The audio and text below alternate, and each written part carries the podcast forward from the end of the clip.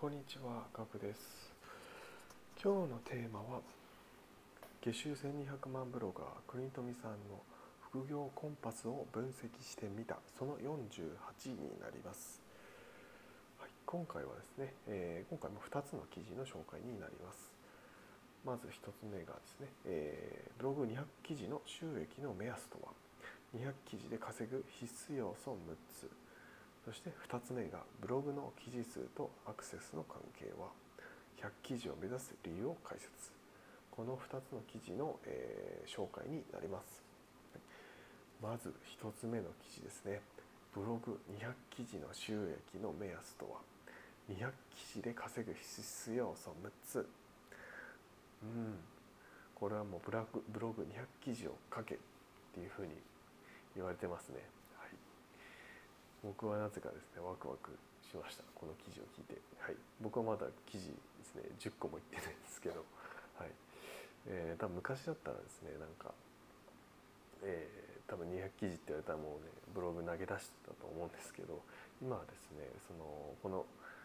えー国富さんの、えー副業コンパスの分析を48回もう200記事もう本当に200記事を実際に見てますし、えー、と記事を作り始めてあの例えばアフィリエイトの登録の仕方とかブログの作り方とかそういったいろんな記事を見てるだ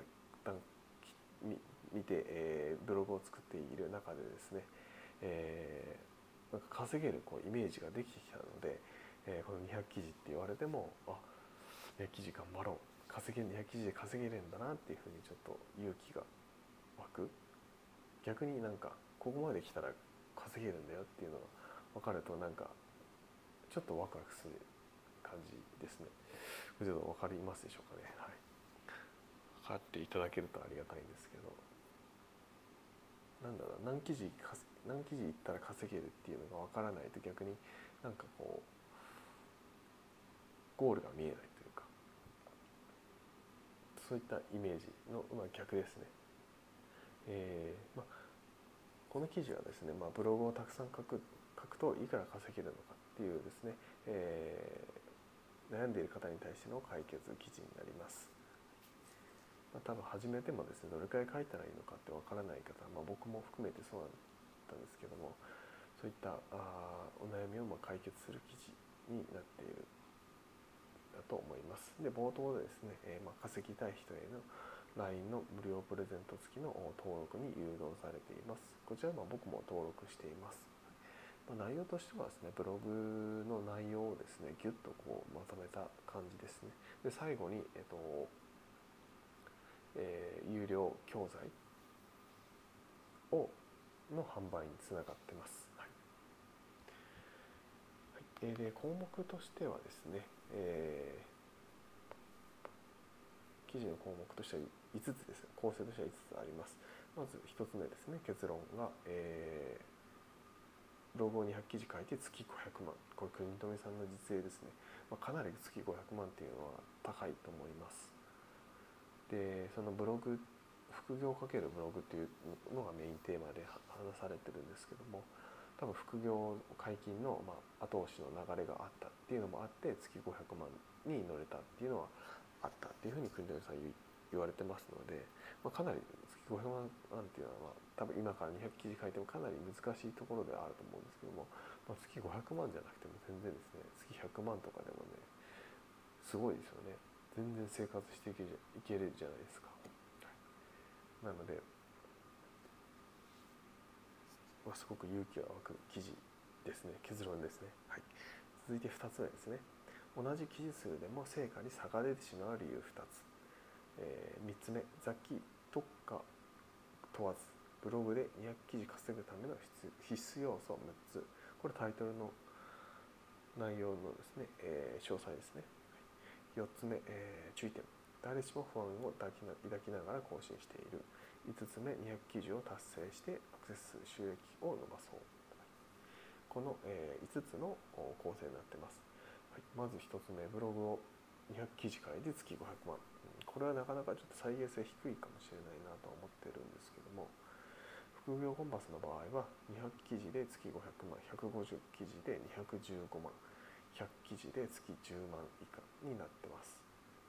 国富さん自身はですね、えー、ブログ始めて8ヶ月くらいまで月1万円の売り上げだったそうです。なんで、まあ、あの頃諦めなくて本当に良かったというふうにおっしゃってます、はい、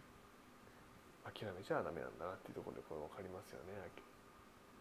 実際に稼いでる人が言われるとですね全然違いますよね。で国田さんの場合はその100記事を超えてからですねアクセスが急激に増加されたそうです。で200記事を超えたあたりに報酬が倍々に増えたという感じだそうです。で,、えー、でこの経験からですね200記事あれば月20万は狙えるっていうふうに言っています。ここはもうノウハウさえ理解していれば必ず狙うことができるっていうことになってます。ここがですねいいですよね。知識ノウハウを理解しているだけでできるんですよね。小手さん自身この波乗りがあった。おかげでさらに伸びているっていうところももちろんあると思うのでそれをなしにしてもですね知識のなしにして知識ノウハウだけでも20万稼げる。いや記事で20万稼げる。っていうのすごくですね。勇気が出る言葉だなというふうに思ってます。続いて2つ目の項目なんですけれども同じ記事数でも成果に差が出てしまう理由2つ、まあ、200記事書いてもですね結果が出なかったらどうしよう。こんな不満を持つ方もいると思います、まあ、そのそのような方にですね、えー、その理由について深掘りをしています、まあ、1つ目集客の集客方法の理解度で差がつく。2つ目マネタイズ方法の理解度で差がつく。まあ、この2つのですね理由を解説されてるんですけどもと,、まあ、とにもかくにもですね、まあ、あの続けるっていうことが書き続けるっていうことが重要ですね。はいまあ、200記事書いてもですね無駄になる場合無駄になる時はですね絶対あると思うんですね。それをですね前提で書かないといけないですよね。やはり、えー、必ず絶対稼げるということはありえないと思うのでまあ、そこがですねやはりちょっとポイントなのかなというふうに思ってます、えー、3つ目の項目雑記特化問わずブログ200記事で稼ぐための必須要素6つ、必須要素はですね、えー、まあ、ワードプロスで必須必須ですね。ワードプレスブログを運営する SEO を網羅的に理解するジャンルの選び方を理解するのですね。まブログで200記事で稼ぐための必須要素を6つというか、まあ、基本的な要素ですね。ブログを運営するための必須要素を6つ書かれています、まあ、これブログの始め方と一緒ですね、えー、で4つ目ですね。4つ目は注意点ですね、まあ、誰しも不安を抱きながら更新している。まあみんなですね、えー、悩みながら記事で更新して頑張って更新してますんでね頑張っていきましょうという内容です。最後ですね200記事を達成してアクセス収益を伸ばそう、はい、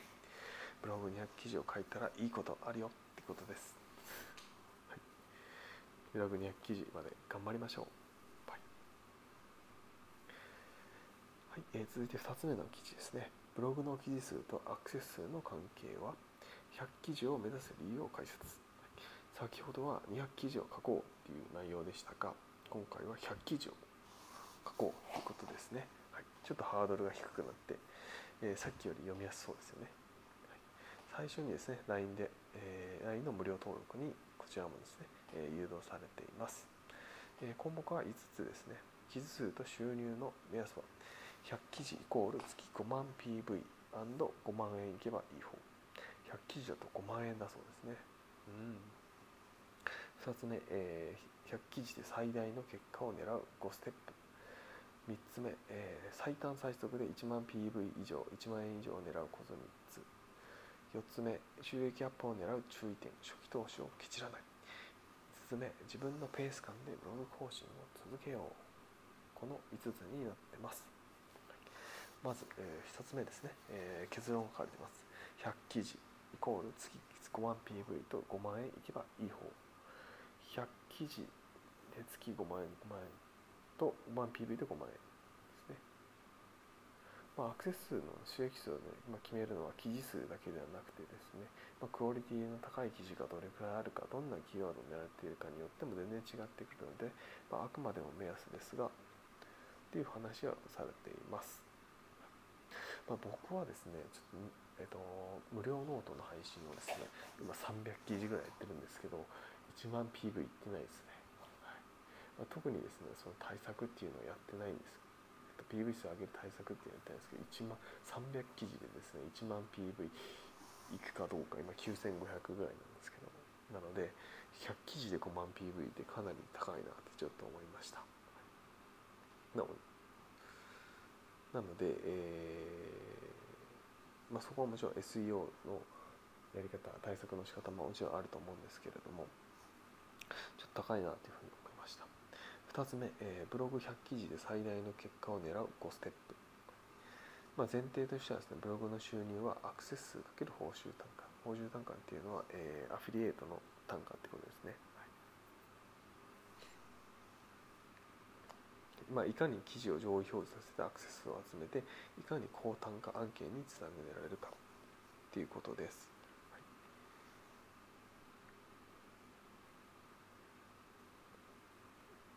で、えー、ポイントとしてはですね、まあ、ワードプレスを使って勝てるジャンルを狙う、